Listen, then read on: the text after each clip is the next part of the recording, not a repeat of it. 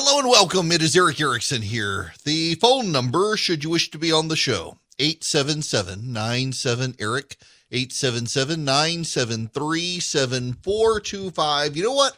I want to entertain this phone call out of the gate because I always love this sort of call. Tom, Tom, you're going to be next on the program. Welcome to the show. How are you? Thank you. Great show as usual. Thank you. I, I want to throw out a potential Democratic presidential nominee that I haven't heard you mention. So uh, I'm, I'm going to throw out the name. The, uh, the and, and the first name is Michelle. yep. Obama. Um, yeah. You know, there was a ton of speculation in 2020, and a whole lot of uh, the Democratic Party wanted her to run for president of the United States, um, which is kind of striking because her background is working in a hospital and as a lawyer and never holding elected office. But she, of course, had been first lady. And the thinking at the time was, well, this is how you get Barack Obama a third term in office, but Michelle's the one who calls the shots. She herself was asked about it at the time and said, absolutely not. Uh, she has no desire to go back into that house. Uh, they are they have a, a multi-million dollar Netflix deal. They got a house now, um, a fancy fancy mansion, one in D.C., one on the coast at Martha's Vineyard. So she doesn't want to do it. Now, could she be persuaded? I don't know. Uh, in large part because of 2020, no one could persuade her then. Uh, and she had a, a passionate hatred of Donald Trump, and they couldn't persuade her to run against him. But there's a bigger, larger issue here. And that is to Tom's question that they would even raise the specter of Michelle Obama running for the presidency. Things just aren't going well for the Democrats. This is Jerome Powell, the chairman of the Federal Reserve, talking to Congress yesterday. First of all, the, the, the test that we've articulated, I think, clearly has been met now. Uh, you know, you, are absolutely right. Inflation has run well above 2% for long enough that uh, if you look back a few years, inflation averages 2%. So I think, I think we can say that that, that is taken. It was not the case going into this episode. It had been many years since we had inflation at 2%. Um, so I think the word transitory has different meanings to different people. To, to many, it carries a time, a sense of, uh, of short-lived. We, we tend to, use it to mean that, that it won't leave a permanent mark uh, in, the, in the form of higher inflation. I think it's, it's probably a good time to retire that, uh, word and try to explain more clearly what we mean. Uh, try to explain more clearly. They, they think it's going to be around, just not around indefinitely. Uh, meanwhile, you've got uh, Janet Yellen out there saying this. She's the Treasury Secretary now. The second action involves the Build Back Better agenda. I applaud the House for passing the bill, and I'm hopeful that the Senate will soon follow. Build Back Better is the right economic decision for many reasons. It will, for example, end the child care crisis in this country, letting parents return to work. These investments we expect will lead to a GDP increase over the long term without increasing the national debt or deficit by a dollar. In fact, the offsets in these bills mean they actually reduce annual deficits over time. Actually, that's not true. And Joe Manchin is calling her out on this, saying that what they're doing is they're claiming that a lot of the provisions in Build Back Better would sunset after six years when really they're designed to go on after that. And so they're they're playing funny math in order to show that it doesn't actually cause an increase in the debt or deficit and he's having none of it. Which also means, given the pay for mechanisms, that you will be spending more than what uh, you're you're bringing in, which means they're not all paid for, which means it's more money out there, which means it's more inflation. The Democrats are having a hard time on this. Inflation is the thing that is going to do them in.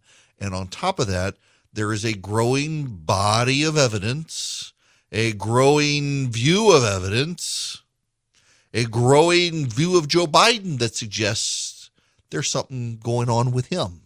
Here's the president yesterday. Here we go. amend title. Well, I'm not going to read it all. You just sign it.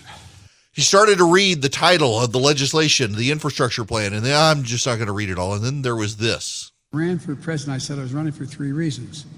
One, to restore the soul of the country, to have some, restore some decency to how we dealt with one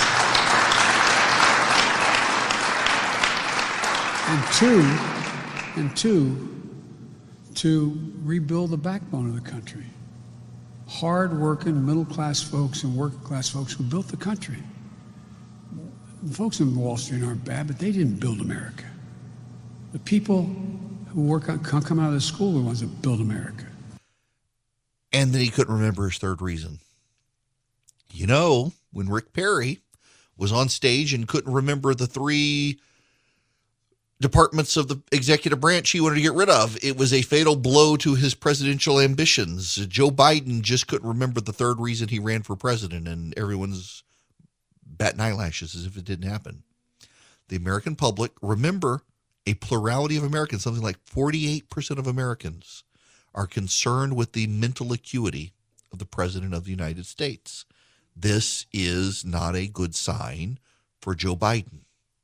He's got problems.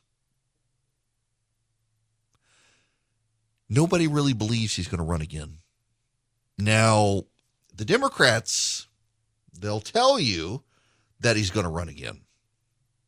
But they don't really believe he's going to run again. They, they just don't believe he's going to run again. And they're already jockeying for a position. Meanwhile, on the Republican side, we need to talk about this. Spare me your hate mail. I'm going to tell you what I think. You don't have to like it.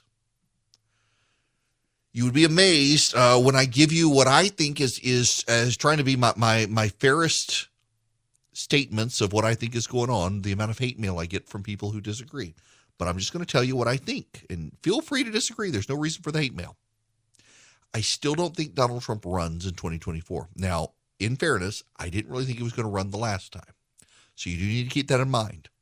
But regardless of whether he runs or not, there's no reason for him to say otherwise until after 2022. The reason is very simple the moment Donald Trump decides he's not running for president again, if he decides that, uh, suddenly people go looking for the new guy. And Donald Trump has scores he wants to settle, whether it's with Brian Kemp here where I am in Georgia or with Liz Cheney out in Wyoming, you name it, he's got scores he wants to settle. And he wants to be relevant. And the moment he decides he's not running again is the moment he's no longer relevant to the conversation. But on the upside for the Republicans, they've got a deeper bench than the Democrats have. If I were to call it today, if I were to call it today, I would say that um, barring something unforeseen, and again, events can change things, is very far off. I would think DeSantis would probably be the odds on favorite for 2024 for the GOP. He is the most Trump like of the candidates who would be out there who does not alienate the non Trump side. Now, certainly there are some of the, the, the never Trump people who would be alienated by DeSantis, but more of them are alienated by a guy like Josh Hawley, who they don't really know, but they don't like him. DeSantis seems to be that person. Um, eh, there are a lot of good people who would run for the GOP, though, beyond DeSantis. You do have the Josh Hawleys and the Ted Cruzes. You probably have a Rand Paul again, uh, a Tom Cotton. You got a, but you got a, you got a Nikki Haley out there as well. Mike Pompeo, don't take him out of the equation with foreign policy on the rise is a big issue. Mike Pompeo, he's been losing weight. He's got his his uh, pack, his CAVPAC. He wants to run. There are a lot of people out there. Mike Pence, he's not in the conversation for a lot of people right now. Pence very clearly wants to run. So, in other words, you've got a Secretary of State, you've got a UN ambassador slash governor, a governor, a bunch of senators, uh, and a former vice president and governor and state uh, U.S. representative in Mike Pence, and they want to run. That's a very deep bench with a lot of competence there. If Trump doesn't run. And if Trump runs, he's going to have to go through a primary process where there are a lot of people, about 60% of the GOP says they would support him again, but that means 40% of them won't. And given the lay of the landscape and the calendar for 2024, that doesn't mean he's a shoe in, even if he runs again. Certainly, more people would walk away and say it's his but it's not necessarily the case. He probably would be the nominee if he ran, and frankly, he'd probably beat the Democrats, and the Democrats are very frustrated with that. But as long as I think that the GOP is talking about this, there becomes a problem. In large part, you see it based on the same polling. And again, you can't believe what the polling says, but you can believe the polling trends, and the polling trends have been pretty good. In fact, the polling trends are how we knew Glenn Youngkin was probably going to win Virginia. The polling number per se isn't the accurate thing, but if all the polling is headed in a direction, there's there's where you can pick up on something. And the polling trends for the GOP have been 80% wanted Trump to run in 2024 after he lost, then 70%. Now we're at 60%. The number who want him to run again continues to go down as people move beyond and look forward to 2022 and beyond. I don't know what he's going to do. What I do know he's going to do is say nothing until after 2022. But the GOP itself has a bench the Democrats don't have. In addition, they've got something else the Democrats don't have. The Democrats promised they would fix everything. The Democrats promised they would get us past COVID. The Democrats promised they would fix the economy. The Democrats promised a whole lot of things, and they haven't delivered on any of these things. And it gives any Republican, including Donald Trump, a chance to say, We told you they weren't going to fix these things. We told you they would make things worse. That's what Donald Trump said. In fact, Donald Trump could run an entire reelection campaign in 2024 called the I Told You So campaign. Democrats have that as a problem. The GOP, well, their biggest gift is the Democrats being in charge of everything right now. Now, before I get out of here, I want to go to a phone call. John is waiting. John, welcome to the program. How are you? Great, Erick, and you? Great. I, I was just thinking there when you were talking about uh, people running for the Democratic Party. Mm-hmm. Uh, the Democrats should seriously consider Joe Manchin. He's the most practical of the whole lot of them up there at the moment. Uh, but and you see, that's always has been practical. Yeah, that's the problem. He's practical, and uh, the progressives hate his guts. And Okay. that's why they, they can't nominate him. Um, Joe Manchin, listen, Joe Manchin makes sense as a presidential candidate for the Democrats, but he's got to get through a Democratic primary uh, that begins in Iowa, potentially still, where the most progressive of the base come out, and then hops to New Hampshire, where you still have a very progressive base. So then you get to South Carolina, and you've got a lot of voters alienated by his pra- um, pragma- pragmatism. Uh, Joe Manchin, being the pragmatist, has a hard time getting donor money from the progressive base, that is the largest pool of donor money in the Democratic Party, and then from the voters in the first several states that they come to. Now, listen, you're absolutely right, John. I, I, I'm not dismissing it at all. If the Democrats wanted to win in 2024, they could nominate a guy like Joe Manchin, and he would probably pick up a lot of Republican votes as a reasonable, moderate alternative to the right or the left. He just can't get through a Democratic primary that is at this point designed to bring about a progressive pick.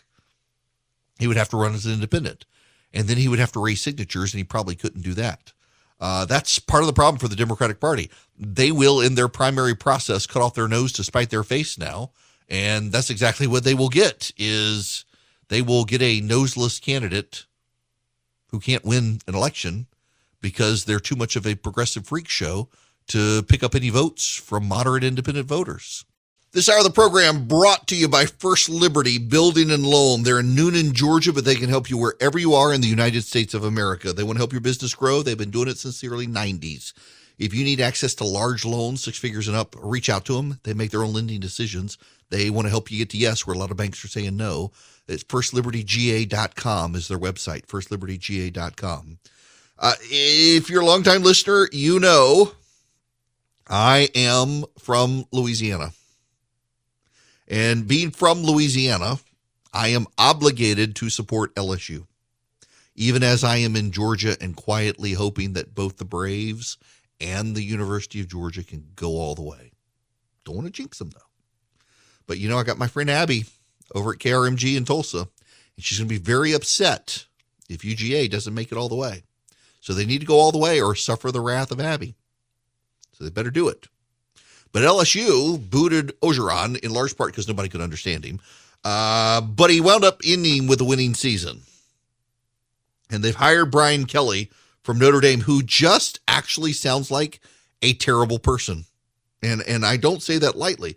Uh, so uh, Brian Kelly news broke that he was leaving Notre Dame to go to LSU, and he summoned the team and spent basically two minutes, told him he was leaving, and walked out the door.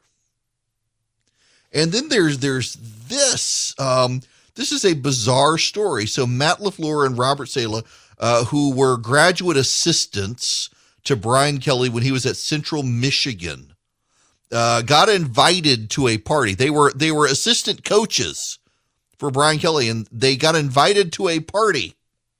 This is from ESPN. On a winter night in Mount Pleasant, Michigan, Matt LaFleur and Robert Saleh thought they were invited to a party at the home of their boss, Central Michigan University football coach Brian Kelly. Turns out they weren't on the guest list. They were on the worker list. We shoveled snow and parked cars all night, Saleh said. That was at the end of the night, we had to go get the cars again. And then they went back to their tiny apartment they shared as graduate assistants and stood around their kitchen table, the one that didn't have any chairs.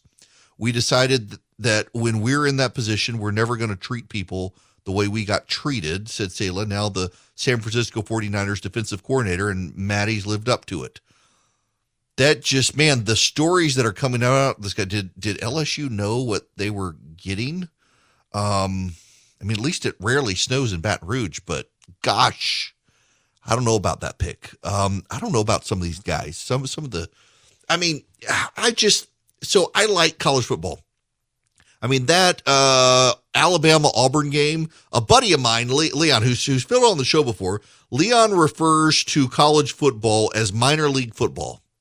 I actually like it more than professional football because uh, those players they play their hearts out and uh, they're not making any money. Well, they are now, but they used to not be making any money at it.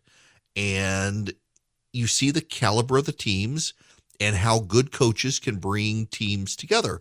Look at what's his name in Tennessee, who all sorts of rumors maybe he'll hop to Oklahoma or somewhere else, but the new coach at Tennessee took Phillips' favorite team, which was a disaster of a team, and has turned that team around. Every team in the SEC is now qualified for a bowl game except for Vandy.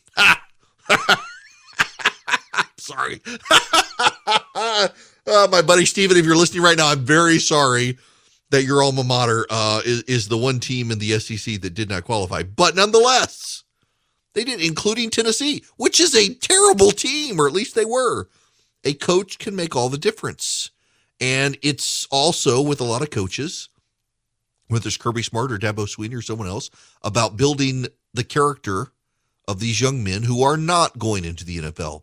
Most players on a college football team will never go to the NFL, but the coaches can shape and mold them and their character uh, as they're turning into men headed off into the real world in ways that maybe their, even their parents could not. Philip says Tennessee, by the way. Philip says Tennessee is doing well because of his prayer life. Uh, I'll bite my tongue on that. Um, but nonetheless, I'm I'm a little bit perturbed with the stories coming out. This Brian Kelly guy and his players at Tennessee are very, very, very unhappy with him, and I suspect we're going to see more stories trickling out about him. Uh, you know, it just it never, never hurts to be a nice person. It never hurts to be a nice person. Um, and so many people so often thinks that the braggadocious biblical donkey gets ahead, not necessarily in the end. Hello there, it is Erick Erickson here. The I'm sorry. I just turned and looked at my computer. I was I was reading an article about the Supreme Court Dobbs oral arguments today and, and had not checked my email. And I just turned one, two, three, four, five, six, seven in my inbox. Uh, seven. Let's see. Here's here's an eighth one in my spam folder. Ninth one in my that appear. Nine emails from Vanderbilt graduates. Very upset.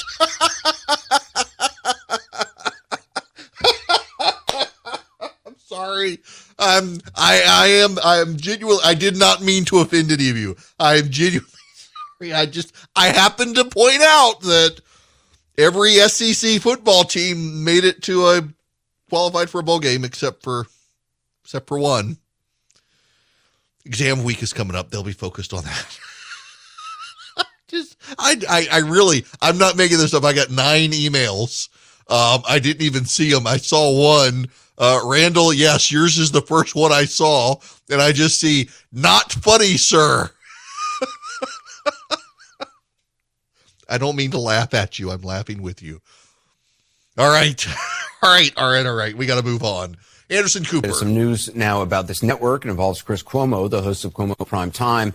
New documents released this week indicated that Chris was more intimately involved than previously known in helping his brother, former New York Governor Andrew Cuomo, craft a defense amid a flurry of sexual misconduct allegations. Here's a statement released tonight from a CNN spokesperson. Quote, the New York Attorney General's office released transcripts and exhibits Monday that shed new light on Chris Cuomo's involvement in his brother's defense. The documents, which we were not privy to before their public release, raised serious questions. The spokesperson continued, quote, when Chris admitted to us that he had offered advice to his brother's staff, he broke our rules, and we acknowledged that publicly. But we also appreciated the unique position he was in and understood his need to put family first and job second. However, these documents point to a greater level of involvement in his brother's efforts than we previously knew, the spokesperson added. As a result, we have suspended Chris indefinitely pending further evaluation he's probably not coming back. There are a couple things we got to play out here. First of all, why am I talking about this? Um, I I continue to talk about these issues, including Chris Cuomo, in large part because I am very frustrated with the state of the American press corps. Because a free people really do need a free press. We, we really do need a free press and the bulk of the American media has become a partisan operation for the Democrats. And in fairness, prior to the Civil War, I think that's an important point. Prior to the Civil War, you had partisan presses. You had Republican and Democrats. So to this day, there are newspapers around the country. I think what the Arizona Republic uh, there's no, is it the Cleveland Democrat? I can't remember, but th- there were newspapers that would declare themselves Republican or Democrat. And it identified the partisan editorial position, and the editorial pages of the country to this day are still partisan. And most of them are of the left. But on the front pages of newspapers across the country for a generation, there has been an attempt to fairly encapsulate what is actually the news. And over time, biases crept in as to what they did and did not cover. And then in what they did cover, how they covered it. And today now, you have the Associated Press and other organizations that believe that reporters, because they have opinions and biases, should be allowed in certain ways to express them. And it has degraded the American people's trust in the media. Through it all, over time, CNN was a network that claimed to be a network that just gave you the news. And it has always been obvious that wasn't always the case, but in the past it had done far better. When Jeff Zucker came over to CNN from NBC, he propped up Don Lemon and Chris Cuomo in the evening and gave both of them license to be pretty aggressively partisan and of the left. With Chris Cuomo, his brother was the governor of New York. His father had been the governor of New York. There was no question that he was a liberal Democrat. And in fact, anyone who has paid any attention to Chris Cuomo over the last number of years on CNN has seen him ask questions of Republicans he would never ask of Democrats and presuppose information about the right he would never do on the left. And in fact, to presuppose information that shaped his coverage to make it of the left. That's not in dispute. Jeff Zucker at CNN also hired Valerie Jarrett's daughter, and he hired uh, Jim Sciutto, who worked for Barack Obama, to be an anchor. It's one thing to hire these people to be commentators for the Democratic Party, to hire them to be objective reporters and anchors when he wouldn't do that for people on the right. And we know because they had one, oh, what's her name? I forget, but she was going to come over and help shape political coverage for the network. Uh, and, and fair and impartial, just shaping behind the scenes. These things are important. You should look at them. And the left pitched a fit and couldn't hire her. CNN should always do better because CNN claims to be better, and they're not. And they've had to make a call here, but there are a couple of other things going on here you need to know. I said yesterday that uh, Jeff Zucker would not be able to keep Cuomo because of the people at CNN and Jeff Zucker's own past. Jeff Zucker knew a lot about Matt Lauer's sexcapades at NBC. In fact, they did a, a comedy roast of Matt Lauer for his birthday one year, and Jeff Zucker talked about the and made jokes about the sex toys and the women. Everybody knew. Everybody laughed. Jeff Zucker clearly knew, and he was never held to account for his role in enabling and emboldening Matt Lauer at NBC to do the things Matt Lauer did. By the time all that came out, uh, Zucker was ensconced at CNN and they had rebounded in pretty good ratings. And no one at CNN, no one at Time Warner was going to hold Jeff Zucker accountable for it. You can't go through the Lauer stuff and not be held accountable and then get to the Chris Cuomo stuff where he is helping his brother go after the women who are claiming to be sexually harassed, if not assaulted. You can't do that. Particularly at CNN, where you have more and more empowered a lot of activist progressive women at CNN who, as employees, are woke and want the network to steer to a more woke line. I will tell you my story from CNN. I've never told this on radio. Do you know the play The Vagina Monologues? And you'll have to apologize. I, apologize if you're offended by the word, but it's deeply relevant here because it's a play. And it is a play essentially defending abortion rights. And it is a play where various uh, women perform the the part on stage, give the various monologues, and in 2012, I was at the Republican convention. I was a, a contributor to CNN. And CNN does something very cool at every Republican and Democratic political convention. They uh, put up a CNN diner, and you can go in and you get great meals, have a few drinks, and hobnob with the who's who of the media world and the political elite of the Republican Party and the Democratic Party. And I went to the Democrat to the Republican convention, and it's a, the the night before it ends, and it's late at night,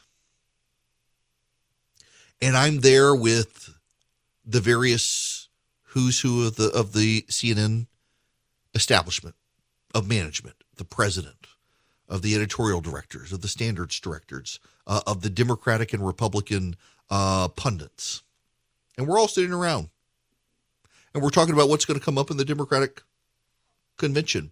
And I said, in, my mind, given the state of play with the Supreme Court at the time and the way the Democrats were increasingly a, a party that really wanted to scare women to vote for the Democrats through abortion, it was going to be a one week retelling of the vagina monologues.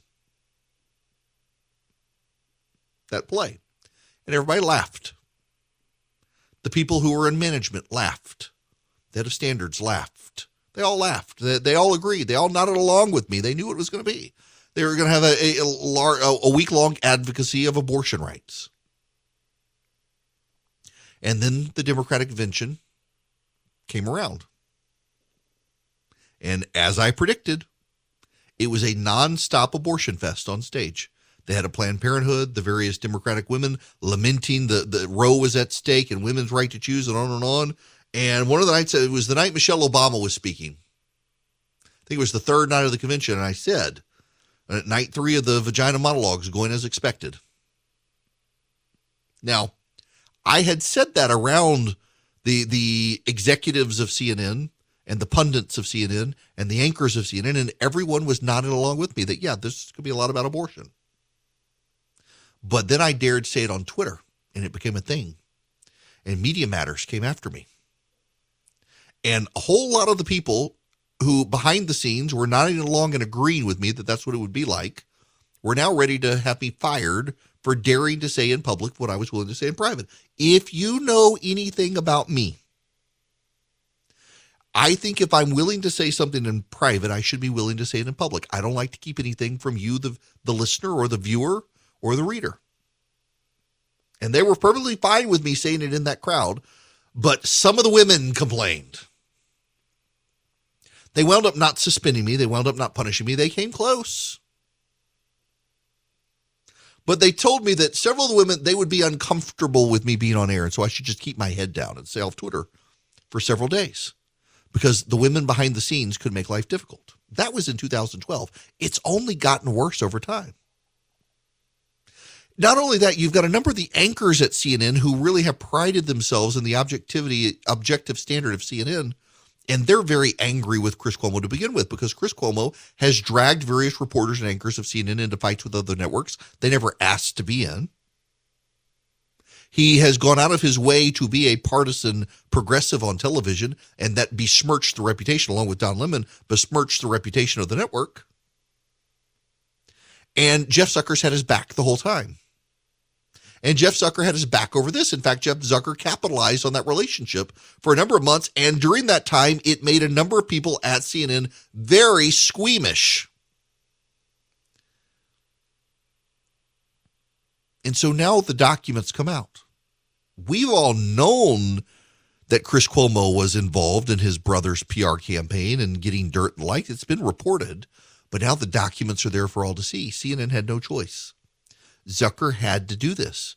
Between the Matt Lauer stuff and the increased wokeness of some of the employees at CNN and the downright hostility of a number of the other reporters and anchors at CNN, and the fact that Jeff Zucker does not have the credibility within Time Warner he once had because the ratings aren't doing so well anymore. In fact, there are days where MSNBC and, and uh, CNN's combined audience doesn't even match Fox's audience. He's got to do something. The shine is off Jeff Zucker. He needs to do something, so he has to take Chris Cuomo off. I, it wouldn't surprise me if we never see Chris Cuomo on CNN again. What is surprising is that Jeff Jeffrey Toobin remains. You cannot keep Tuggan Toobin and also Chris Cuomo, given the internal situation at CNN. You just can't do that. And so Zucker had to get rid of him. Now, here's the problem they should have gotten rid of him sooner. In fact, they never should have hired him, given his background and pedigree as a scion of the Democratic Party. If CNN wants to be the network that delivers the news, they need to be the network that delivers us the news. But increasingly under Zucker, they just want to be MSNBC light. They want to be MSNBC without the extremism of MSNBC. They want to cater to a liberal coastal elite that drips with disdain for Republicans and conservatives and allows on only one pro conservative voice, Scott Jennings, and shuts down all the other conversations. They got to pick. They got to pick. Maybe they can use this as an opportunity to rebuild some credibility, but I don't think they're going to because they know the money is in entertainment. And the people who work there, overwhelmingly, they want to entertain the left, not the right. And so it's not going to get any better but at least Chris Cuomo has his comeuppance. Now, I don't want you to have your comeuppance. I want you to get a good deal with your cell phone.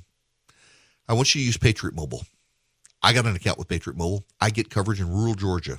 You don't have to worry about the coverage. That seems to be one of the big concerns with Patriot Mobile is their coverage, but you don't have to worry about it because they use the same cell towers that all the other big cell phone companies use and they have 100% US based customer service, unlike those other cell phone companies. And you get free activation by using my name. And not only that, this is the big one. If you're a Patriot Mobile customer, a portion of the profits of the company that you help generate go to fund the pro life movement and the Second Amendment movement and veterans and first responders, great conservative groups and nonprofits.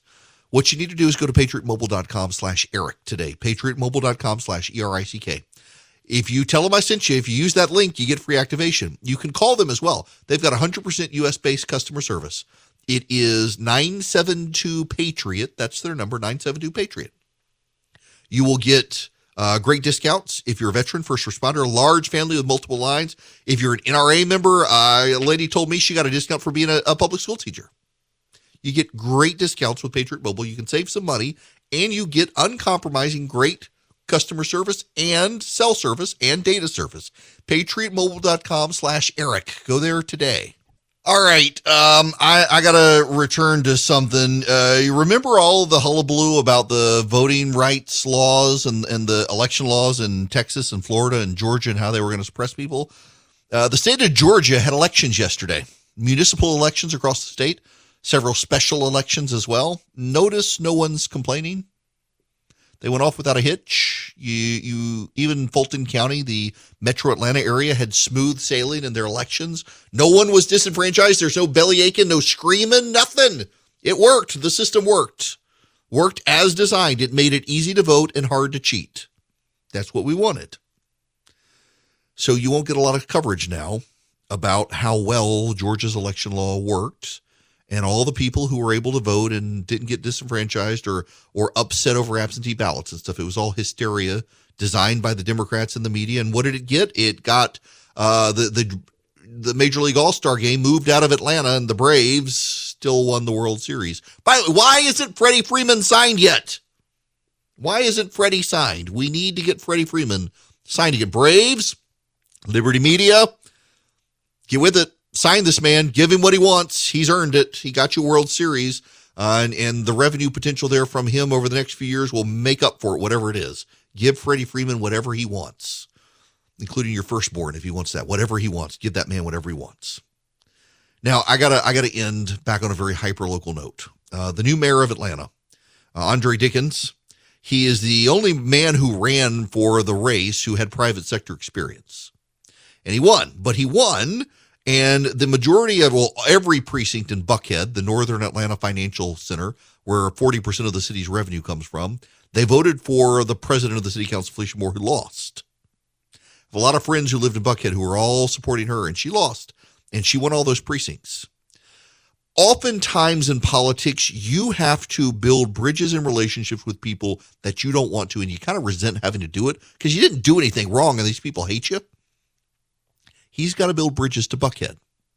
He has got to rebuild and repair that relationship and the relationship with the state of Georgia that his predecessor did not have. He's got to build that. Otherwise, they're going to allow Buckhead to be its own city. And the votes are there for that city to become its own city and separate from Atlanta.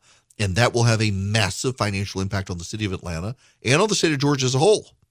So, Andre Dickens, uh, I don't know you, but I appreciate that you won you did what you needed to do, and now you got to do something you may not think you need to do, and that is to build really good relationships with the people of Buckhead, keep them safe, give them police, cut down the crime, and save your city. That's what you got to do if you're going to be mayor. Save Atlanta, and that means saving Buckhead.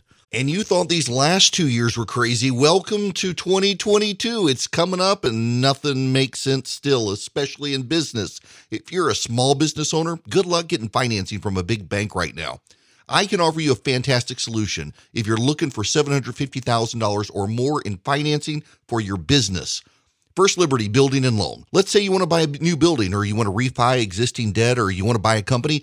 Basically, you see opportunity for your business to grow, but you've hit a wall with the mega banks getting financing. That's where First Liberty Building and Loan and my friends the Frost family come in. They solve small business financing problems better than anyone I've ever seen. They say yes, where big banks say no. It's that simple. Look, just do this. Spend 10 minutes with them. Call them, First Liberty Building and Loan. Say Erick sent you. In 10 minutes, you'll know if you're a good fit for their program. Go to firstlibertyga.com. That's firstlibertyga.com. They help small businesses nationwide in all 50 states. Firstlibertyga.com.